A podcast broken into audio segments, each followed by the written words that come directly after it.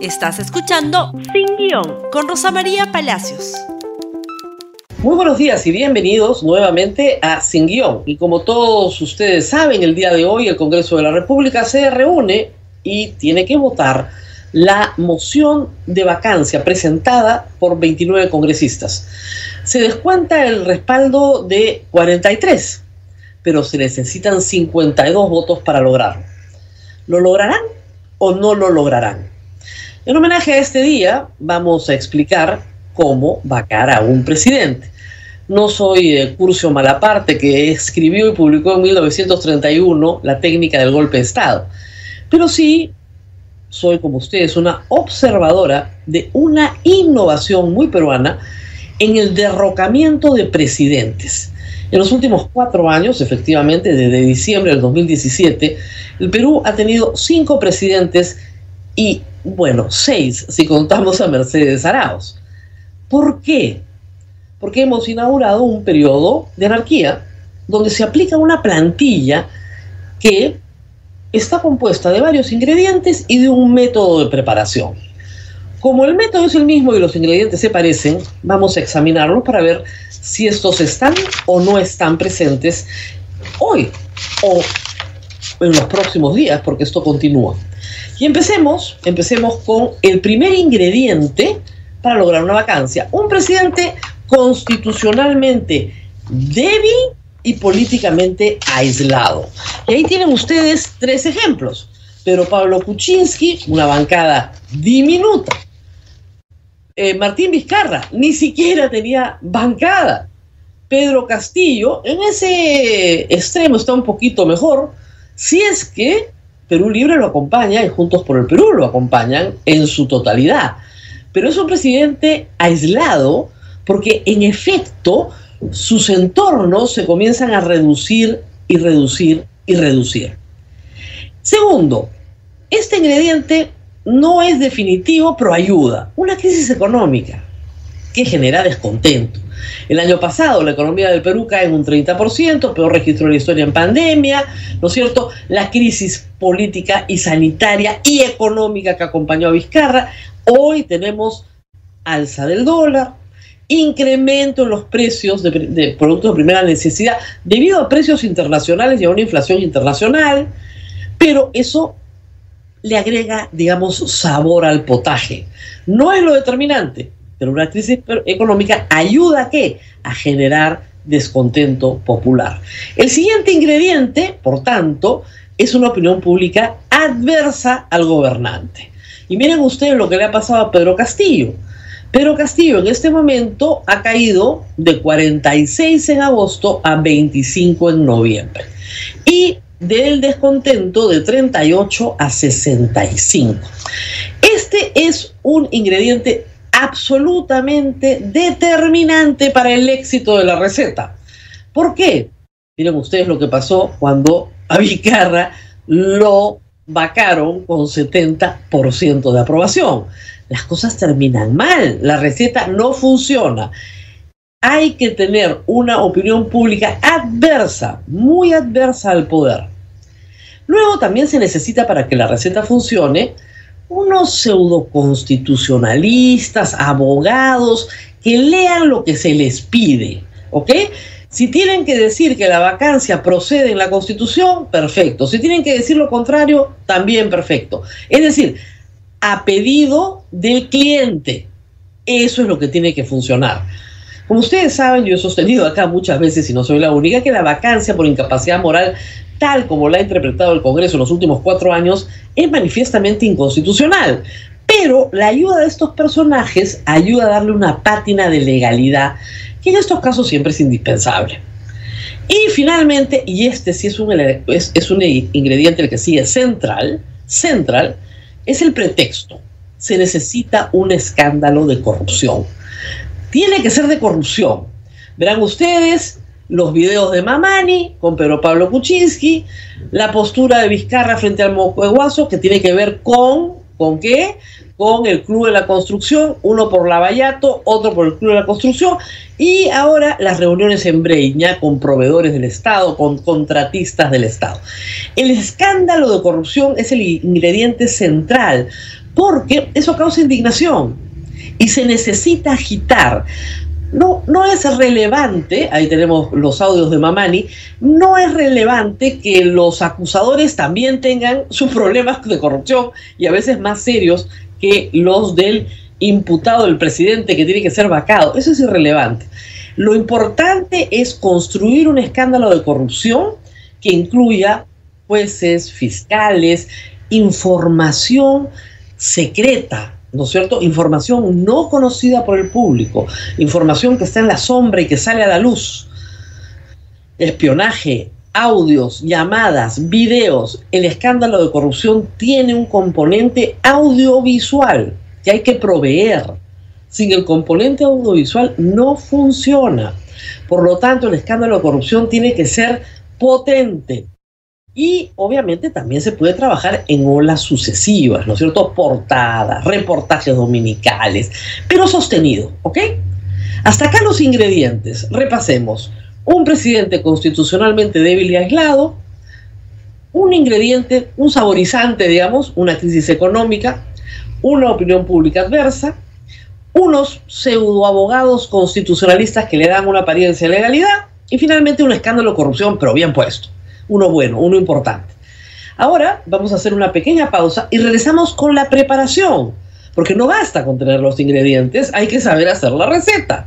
Y ahora seguimos con la técnica de la, en realidad, revocatoria del mandato presidencial, que está prohibido en nuestra constitución, o si quieren derrocar al presidente, o si quieren la lucha por la conquista del poder de maneras inconstitucionales. Paso número uno. Recuerden los ingredientes. El primer paso es agitar el escándalo con la fuerza de quien golpea un tambor. ¿Se dan cuenta? Tiene que ser constante, con la perseverancia de un santo, darle y darle y darle. Lo que quieran ustedes, portadas de fin de semana, eh, reportajes dominicales aseguran mejores resultados, y quien no se pliega es un corrupto. Por lo tanto, todos los medios de comunicación van a plegarse porque ninguno quiere estar asociado a la corrupción. Hay que darle y darle y darle al tema sin parar, una y otra vez.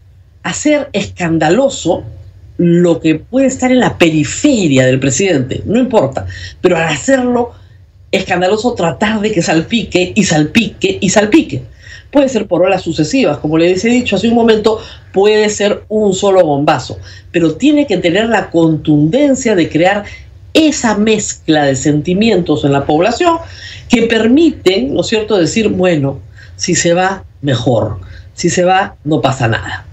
Segundo paso, muy importante, aislar al presidente. Si ya está aislado, hay que aislarlo más. Hay que hacer que sea imposible, que nadie quiera mezclarse con él. Aquí tenemos algunos ejemplos, ¿no? La bancada de APP, este, el voto debe ser meditado y pensado, APP no va a ser cómplice de la inestabilidad, tampoco queremos, tampoco queremos eh, tolerar a un presidente corrupto, eh, seis votos de Somos Perú serán importantes, mejor no mezclarlo. Ido, ido, condenamos todo acto que pueda llevar a hecho fuera la ley. Pedimos al Ministerio Público en el día empezar una exhaustiva investigación. Siris Bazán, Juntos por el Perú, aliados del señor presidente. Em, este, hay que iniciar las investigaciones del caso. Es decir, no permitir que el presidente se mezcle con nadie. Este es un, como se dice en las recetas de cocina, un ingrediente que hay que reservar. Póngalo al lado. Que no se mezcle con el resto. No, no, no, no mezcle. Agite bien el escándalo, aísle el otro ingrediente que es el presidente.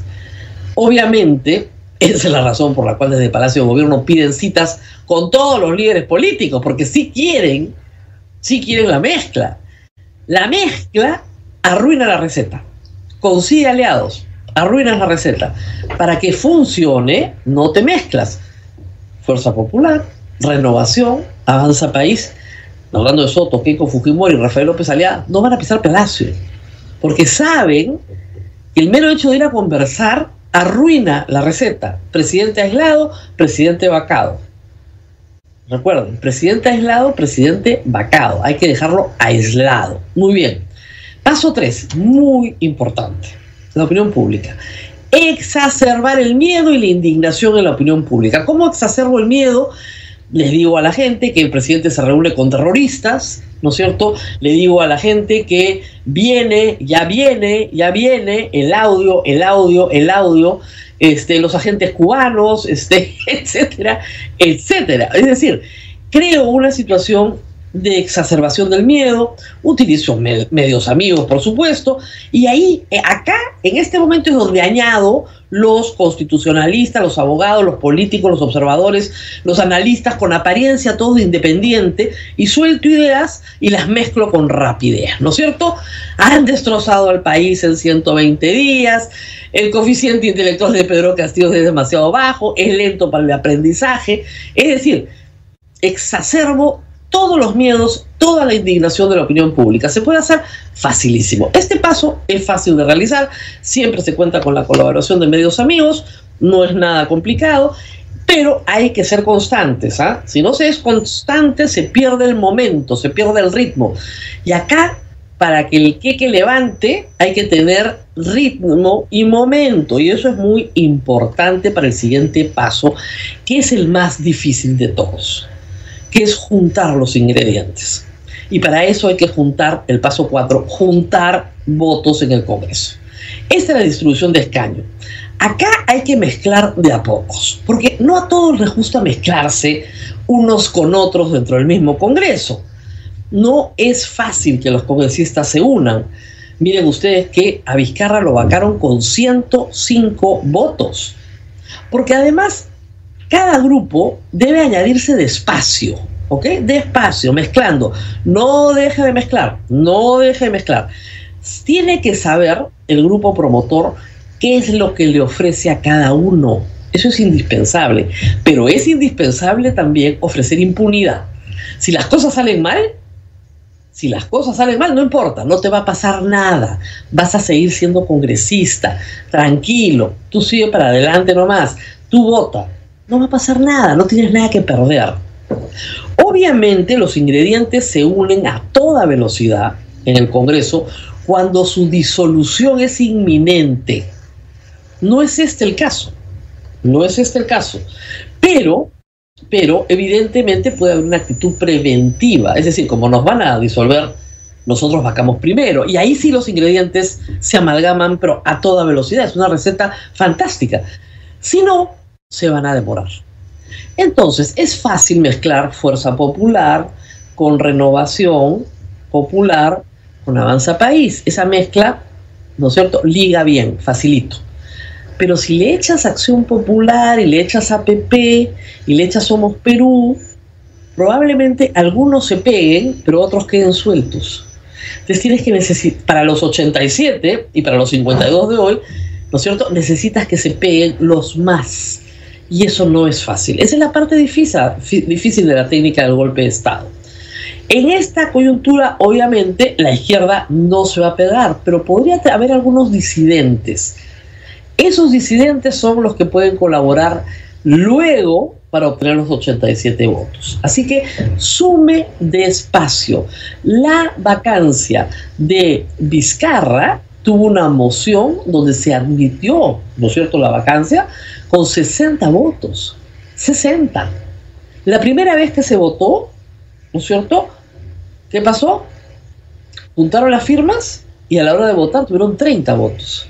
Solo el FREPAP se quedó ahí. Pero en la segunda vez juntaron 60 votos para admitir. Y con bancadas que decían, nosotros estamos con Vizcarra, Acuña, a tal punto que todos creíamos que la vacancia no iba a prosperar porque no alcanzaban los votos, no sumaban. Pero mezclaron y mezclaron y mezclaron de a pocos, con constancia, agitando el bombo de la corrupción y levantó la masa. Muy bien, y sacaron 105. En el caso de Kuczynski, ¿no es cierto? No lograron mezclar, no lograron mezclar porque un sector de Kenji ofrece, ¿no es cierto?, sus votos a cambio del indulto del padre. He ahí el error de Kuczynski, el error grave de no considerar el siguiente paso. planee bien la transición. Si usted no planea bien la transición, señor Kuczynski, señor Castillo, van a volver por usted y va a terminar el que lo suceda además como Merino. ¿Qué pasa? Si se logra la vacancia, quien asuma la presidencia de la República tiene que dejarla enfriar correctamente. Si no la dejas enfriar correctamente, se te desmorona. ¿Ok? Y terminas mal. Pero si no se logra la vacancia, ojo, señor Castillo, puede usted terminar como Kuczynski, que creyó que ya la había hecho. Y regresaron por él. Porque van a regresar por usted si es que no lo hace bien. Y a los vacadores, ojo, si no enfrían bien la receta, como Merino. ¿Cuál fue el error de Merino? No tuvo en consideración a la opinión pública. Jamás le importó que Vizcarra tuviera 70% de popularidad. Y se mostró prepotente pues ante el país, abusivo. Marchas, represión, salvajismo en las calles contra los manifestantes. ¿En qué termina eso? En el derrumbe obviamente en el derrumbe. Entonces, si usted va a participar en una vacancia presidencial, asegúrese de planificar correctamente la salida y la transición. Si no tiene esa variable bien ajustada, su golpe puede acabar así, con Merino presidente por cinco días, lo cual es un problema bastante grave, ¿no es cierto? Y finalmente, Recuerde que aún cuando salió todo como usted planeó, vacaron al presidente, asumió otro, es muy importante la presentación del plato. ¿No es cierto? Porque comemos por los ojos. Entonces, si usted tiene un tribunal constitucional que le permita construir una narrativa favorable, coherente, qué mejor. Pero qué mejor. ¿Cuál es la narrativa del golpe de Vizcarra? El Tribunal Constitucional no ha dicho nada en contra, no hay ningún problema, lo podemos vacar. Y además Vizcarra vino al Congreso en una actitud prepotente, nos habló feo y merecía ser vacado. Y luego se vacunó, no lo sabíamos, pero bueno, bien vacado, ¿no? Construir la narrativa siempre es una tarea posterior, pero hay que construirla para evitar el desprestigio del Congreso. Porque acá lo que se juega también, por supuesto, es el prestigio del Congreso. En el caso de Kuczynski, que terminó renunciando, es, es un corrupto, ha querido comprar votos a través del presupuesto, por lo tanto merece ser vacado. Tanto Vizcarra como Kuczynski, ustedes saben, ambos esperan que algún día algún fiscal los acuse de algo. Kuczynski espera hace cuatro años sentado en su casa, hace cuatro años, en marzo, sentado en su casa, y Vizcarra espera hace un año, también sentado en su casa, que alguien lo acuse de algo. Porque al final, discúlpenme, la excusa es la lucha contra la corrupción, pero a ninguno de estos les importa en realidad que alguien sea perseguido por sus actos corruptos. Lo que les interesa es hacerse del poder. Ni siquiera es una lucha ideológica, es una lucha por el poder, una lucha encarnizada por tomar el poder por asaltar el poder sin respetar la voluntad popular. Eso es lo que tenemos por delante. Cuando ustedes han visto la película varias veces, a veces con los mismos actores, aunque en el elenco hay nuevos rostros siempre, pues ya saben cómo termina. Así que pase lo que pase hoy en el Congreso de la República, recuerden que hay tres presidentes que ya han pasado por esto. Esto no puede ser bueno. Esto es muy malo. Estamos en un periodo de anarquía a los 200 años de la independencia del Perú. Muy bien, nos tenemos que despedir. Mañana, mañana 8 de diciembre, Día de la Virgen Inmaculada, no hay programa, pero el jueves regresamos con ustedes, obviamente para comentar los resultados de lo que pase hoy en el Congreso de la República. Muy bien, eso ha sido todo por hoy. Compartan este programa, que los he educado sobre cómo hacer golpes de Estado, en Twitter, Facebook, Instagram YouTube. Y nos vemos nuevamente el día jueves, pasado mañana. Hasta pronto. Gracias por escuchar Sin Guión con Rosa María Palacios. Suscríbete para que disfrutes más contenidos.